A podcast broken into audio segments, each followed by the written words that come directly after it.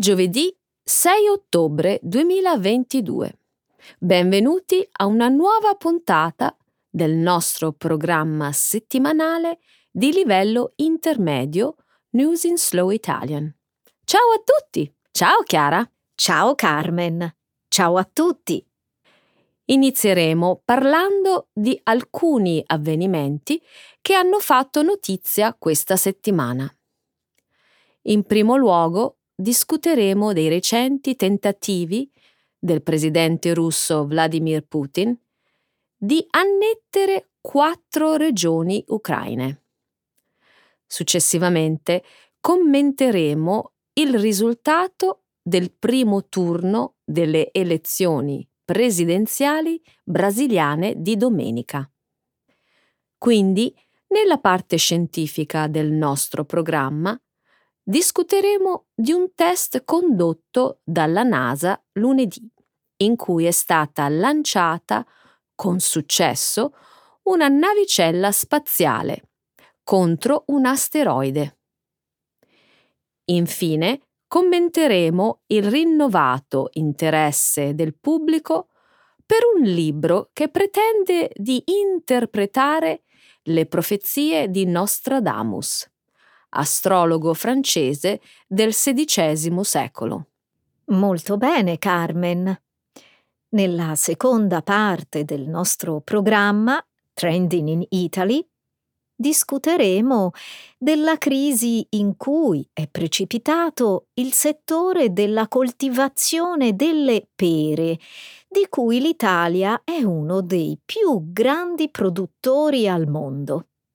Discuteremo infine delle polemiche che hanno travolto la nota cantautrice italiana Laura Pausini per essersi rifiutata di intonare Bella Ciao, uno dei canti popolari italiani più celebri al mondo, durante una trasmissione televisiva. Grazie Chiara. Cominciamo con la nostra prima notizia. La Russia annette territori. L'Ucraina li riconquista in parte il giorno dopo. Venerdì scorso la Russia ha annesso quattro regioni dell'est e del sud dell'Ucraina. Lunedì e martedì entrambe le Camere del Parlamento russo hanno approvato all'unanimità il tentativo di annessione di Putin. Il voto è avvenuto in seguito ai referendum farsa che si sono tenuti solo per dare una parvenza di legittimità all'annessione. Tuttavia, da venerdì quando Putin ha pronunciato il discorso sull'annessione, la Russia ha subito sconfitte militari in almeno tre di queste regioni. Sabato le forze ucraine hanno liberato l'importante snodo ferroviario di Liman nella regione di Donetsk. Allo stesso tempo, altre forze ucraine sono avanzate nelle regioni di Luhansk e Kherson. Lunedì l'Unione Europea ha convocato il più importante diplomatico russo presente a Bruxelles per esprimere la propria condanna all'annessione illegale. La mossa dell'Unione Europea segue quella di alcune singole nazioni europee che hanno iniziato a convocare diversi diplomatici russi. Il Belgio è stato uno dei primi, seguito da Italia e Austria.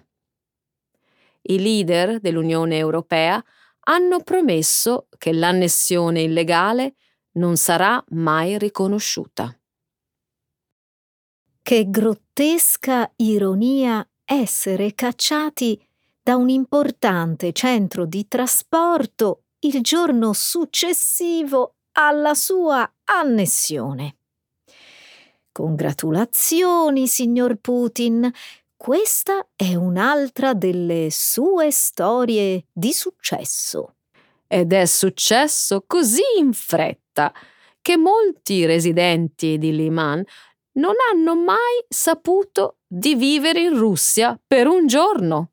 Sinceramente, ci sono molte cose strane in questa annessione. Ad esempio? Beh, eh, prendi il commento fatto lunedì dal portavoce del Cremlino, Dmitry Peskov.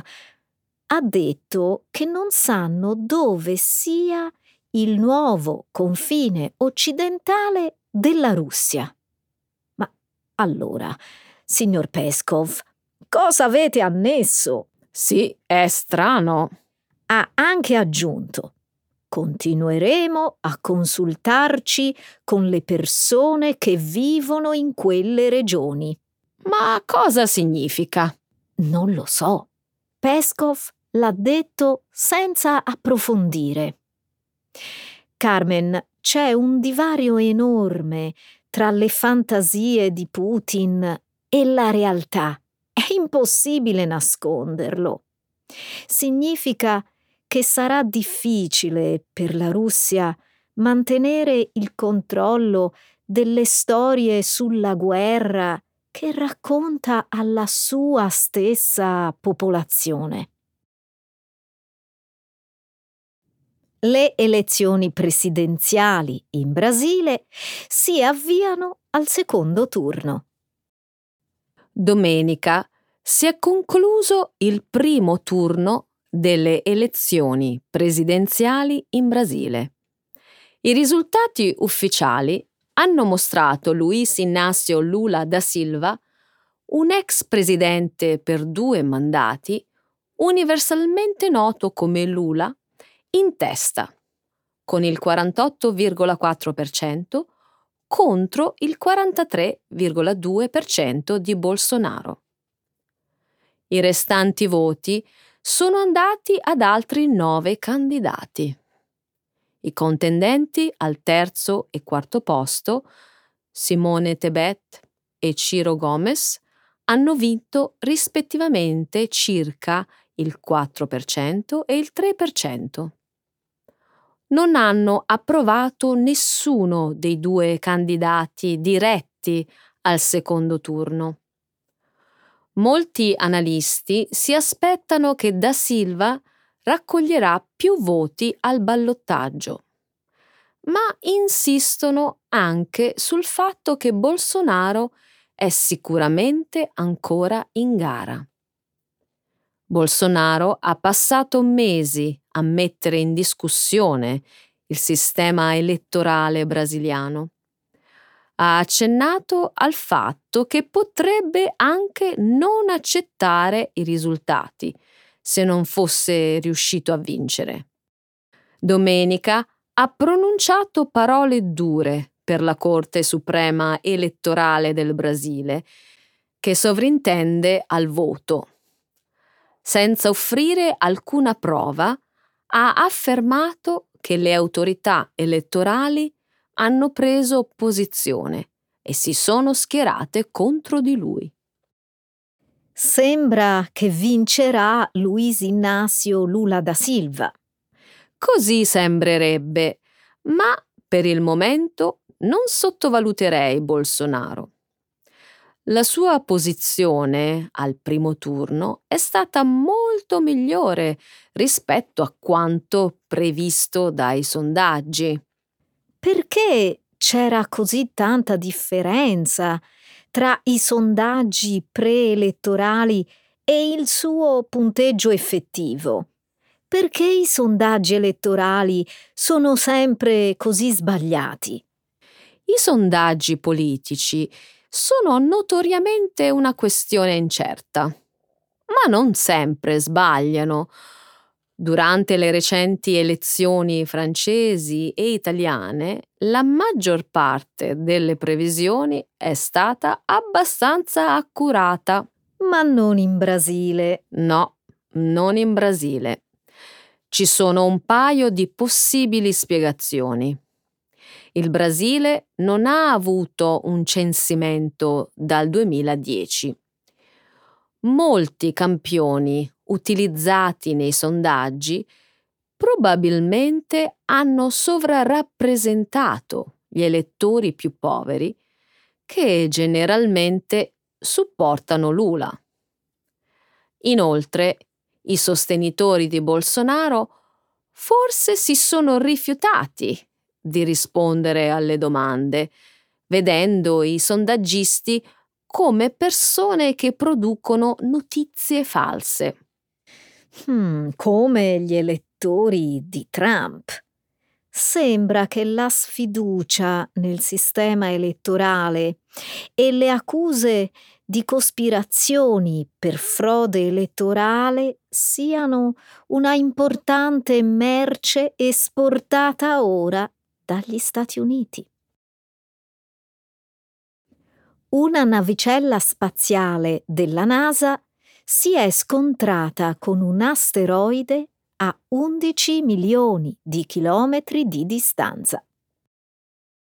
Lunedì scorso la NASA ha condotto un test per verificare una possibile strategia di difesa del pianeta, facendo schiantare un'astronave contro un asteroide. Lo scopo del test era quello di scoprire se una tale collisione potesse cambiare la traiettoria di una meteora potenzialmente diretta verso la Terra. Il veicolo spaziale è stato lanciato lo scorso novembre dalla California. Aveva all'incirca le dimensioni di un frigorifero. Al momento non sappiamo se il test abbia avuto un esito positivo nella deviazione della traiettoria.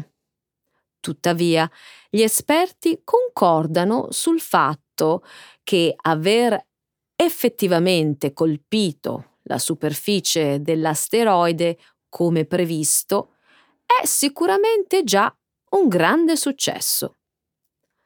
Le immagini dell'impatto sono state registrate da diversi telescopi, sia terrestri che spaziali della NASA.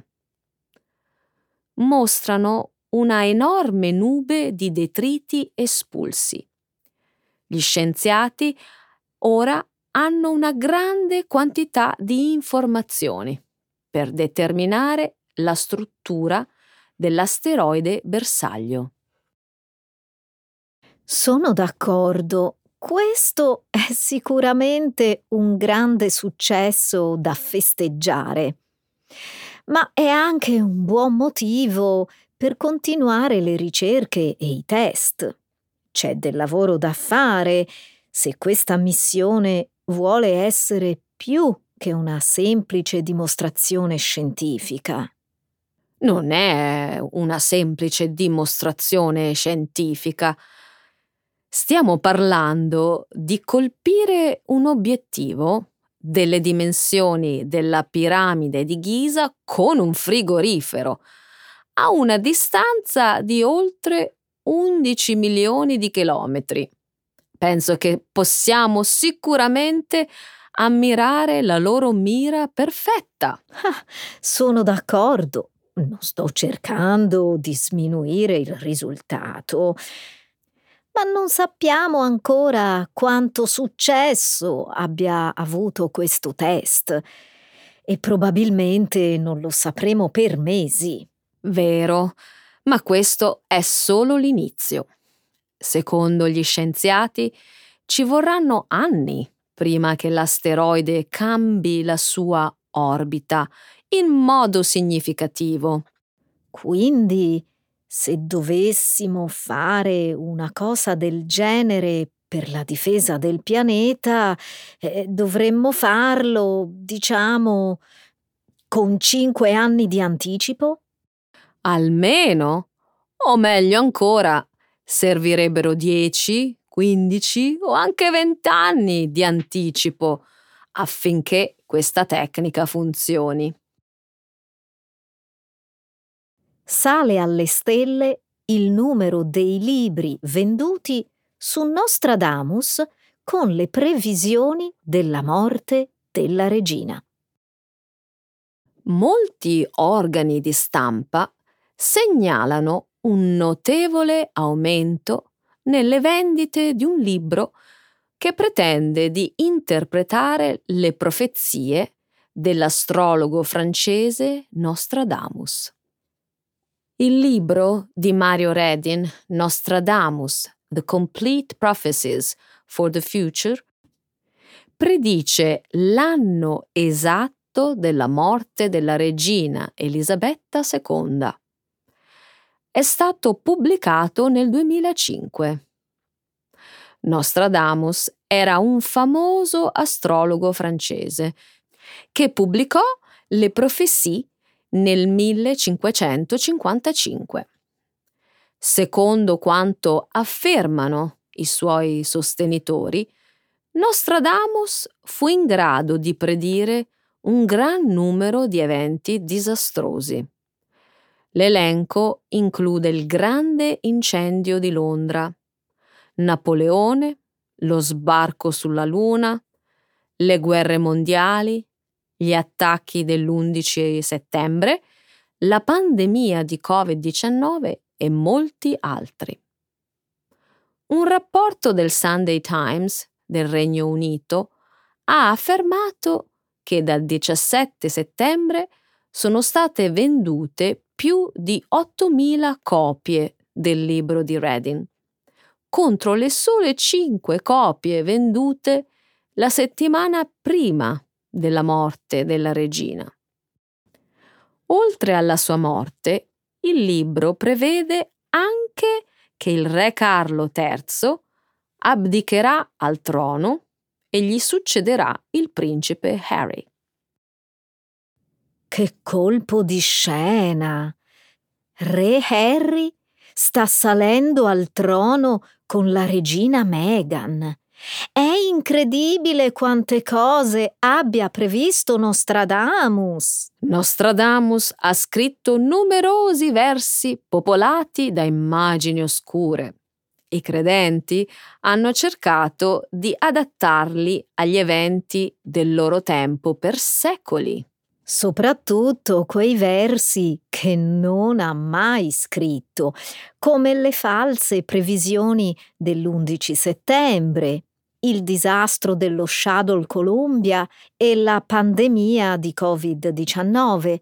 Ma questa l'ha scritta davvero? Quella interpretata da Mario Redin? Sì, è vero.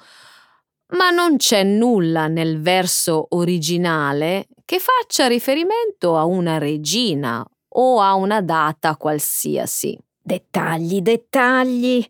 Il libro prevedeva che la regina Elisabetta sarebbe morta nel 2022? Quello non era Nostradamus. Era la previsione di Mario Redin e ammetto che ci aveva azzeccato. Ma il resto della sua interpretazione è sbagliato. Forse vedremo l'abdicazione che aveva predetto e il principe Harry sarà il legittimo re. Queste storie sono proprio divertenti, Carmen. Davvero. Si aggrava la crisi della produzione di pere italiane. Tra le varie notizie degli ultimi giorni mi ha colpito molto quella che hanno raccontato diversi giornali in merito alla crisi in cui è precipitato il settore della coltivazione delle pere. L'Italia è il primo produttore di pere in Europa con circa 700 tonnellate annue e il terzo a livello mondiale, dopo la Cina e gli Stati Uniti. Devi sapere, Carmen, che questo frutto conta numerose varietà, anche se nel nostro paese si coltiva principalmente l'abate fedel, meglio nota come regina delle pere. Lo so benissimo, perché sono le mie preferite. Le compro sempre in questo periodo dell'anno. So anche che si producono in varie regioni, in Veneto, in Sicilia e soprattutto in Emilia-Romagna. Vero. In particolare nella provincia di Ferrara, dove si ottiene oltre il 60% del totale delle pere italiane. Sai a cosa è dovuta una concentrazione così grande di frutteti? Sia a condizioni climatiche favorevoli che a una tradizione agricola che dura da almeno tre generazioni. Leggendo un articolo pubblicato dal quotidiano Il Post il 23 settembre, ho scoperto che fino al 2014 gli alberi di pero garantivano abbondanti raccolti e soddisfacenti ricavi economici. Dopodiché sono iniziati ad emergere numerosi problemi che oggi stanno costringendo gli agricoltori ad abbattere interi frutteti. Che tragedia! C'entra qualcosa il cambiamento climatico? Quest'anno l'Italia ha avuto un grande problema di siccità nei mesi invernali e temperature molto alte durante l'estate. In parte sì. So che sono diffuse anche emergenze fitosanitarie, come quella legata alla xylella fastidiosa, il batterio killer che da diversi anni sta devastando gli alberi di ulivo secolari della Puglia. Forse nuovi parassiti stanno attaccando anche i frutteti? Pare proprio di sì sembra che stiano aumentando a dismisura i casi di maculatura bruna, un'infestazione causata dal fungo parassita chiamato Stemphilium vesicarium, che danneggia il frutto fino al punto da renderlo invendibile. Prima gli agricoltori riuscivano a gestire la malattia facendo ricorso a presidi sanitari. Tuttavia, da anni non si fanno nuove ricerche in questo settore e di conseguenza vengono utilizzati sempre gli stessi prodotti chimici a cui il fungo adesso ha imparato a resistere. Un bel problema. Eh sì, e a questi problemi aggiungiamoci pure l'aumento dei costi dell'energia e la scarsa competitività delle pere italiane rispetto a quelle importate dall'estero. Ma a queste condizioni continuare a lavorare è difficilissimo. Riuscirà il settore a sopravvivere a questa crisi? Non saprei e probabilmente non hanno una risposta nemmeno i produttori italiani di pere. Molti agricoltori si augurano di ricevere un aiuto economico dallo Stato, ma le istituzioni fino a questo momento hanno fatto orecchie da mercante. Ma l'Italia tra poco avrà un nuovo governo targato centrodestra. Infatti, Vedremo se daranno ascolto alle loro richieste, ma se continueranno a ignorarle, c'è il rischio che molte aziende falliscano. Polemiche su Laura Pausini e Bella Ciao. Nelle scorse settimane si è fatto un gran parlare del rifiuto di Laura Pausini di intonare una delle canzoni popolari italiane più note al mondo. Parliamo di Bella Ciao, il cui testo è dedicato alla resistenza degli italiani all'occupazione nazifascista durante la Seconda Guerra Mondiale. L'episodio ha avuto luogo nel corso del programma della TV spagnola El Hormiguero, durante il quale la cantante è intervenuta in veste di ospite per presentare la nuova edizione di La Voz, la versione spagnola di The Voice, di cui sarà giudice. Durante un momento goliardico della trasmissione, in cui si parlava di alcune delle più note canzoni d'amore italiane, uno dei conduttori ha intonato Bella Ciao, coinvolgendo tutto il pubblico e aspettandosi che anche Laura si unisse al coro. Lei però si è rifiutata di farlo consapevole del momento molto delicato che attraversava il nostro paese per via delle imminenti elezioni politiche, poi vinte il 25 settembre dalla coalizione di centrodestra trainata dal partito di Fratelli d'Italia di Giorgia Meloni. È una canzone molto politica e io non voglio cantare canzoni politiche, ha detto la Pausini, riferendosi al fatto che negli ultimi decenni Bella Ciao è diventata, almeno in Italia, un motivo spesso utilizzato dai partiti di sinistra. Questo è bastato a far scoppiare le polemiche sui social. Lo so, si è alzato un polverone su un caso che, a mio avviso, non meriterebbe alcuna discussione. Dai, Carmen, è chiaro che Laura Pausini ha tentato di restare neutrale mentre in Italia ribolliva la campagna elettorale. Certo, questo si capisce. Però, come ha scritto su Twitter il celebre giornalista e regista italiano Pier Francesco di Liberto, conosciuto con lo pseudonimo di Piff, in questo caso scegliere la via della neutralità è stata una grossa ingenuità. Per quale motivo? Rifiutarsi di cantare Bella Ciao, scrive Piff, significa automaticamente prendere posizione per una o l'altra parte dello schieramento politico. Hmm, anche questo è vero.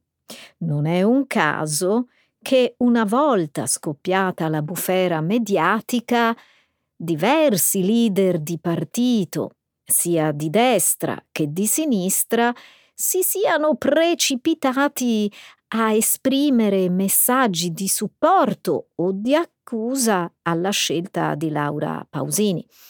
Qualche giorno dopo, la cantautrice ha provato a placare le critiche, spiegando sui social di essere stata fraintesa e di essere fermamente contro il fascismo e ogni forma di dittatura. Sì, però la frittata ormai era fatta.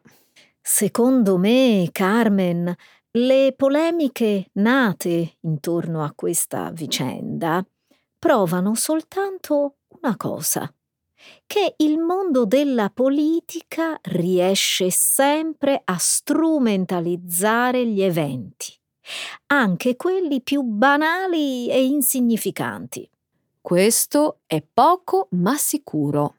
Tuttavia, penso che se Laura Pausini avesse cantato Bella Ciao, nota in molte parti del mondo, per il suo testo che parla di libertà contro l'oppressione, probabilmente nessuno avrebbe avuto da ridire più di tanto. Comunque, Carmen, Bella Ciao è sempre, sempre, sempre una bella canzone, dai. Ma sì, sono d'accordo. Oh, Bella Ciao! Bella Ciao, Bella Ciao. Bella Ciao. E diciamo ciao anche ai nostri ascoltatori. Ciao a tutti! Bye bye.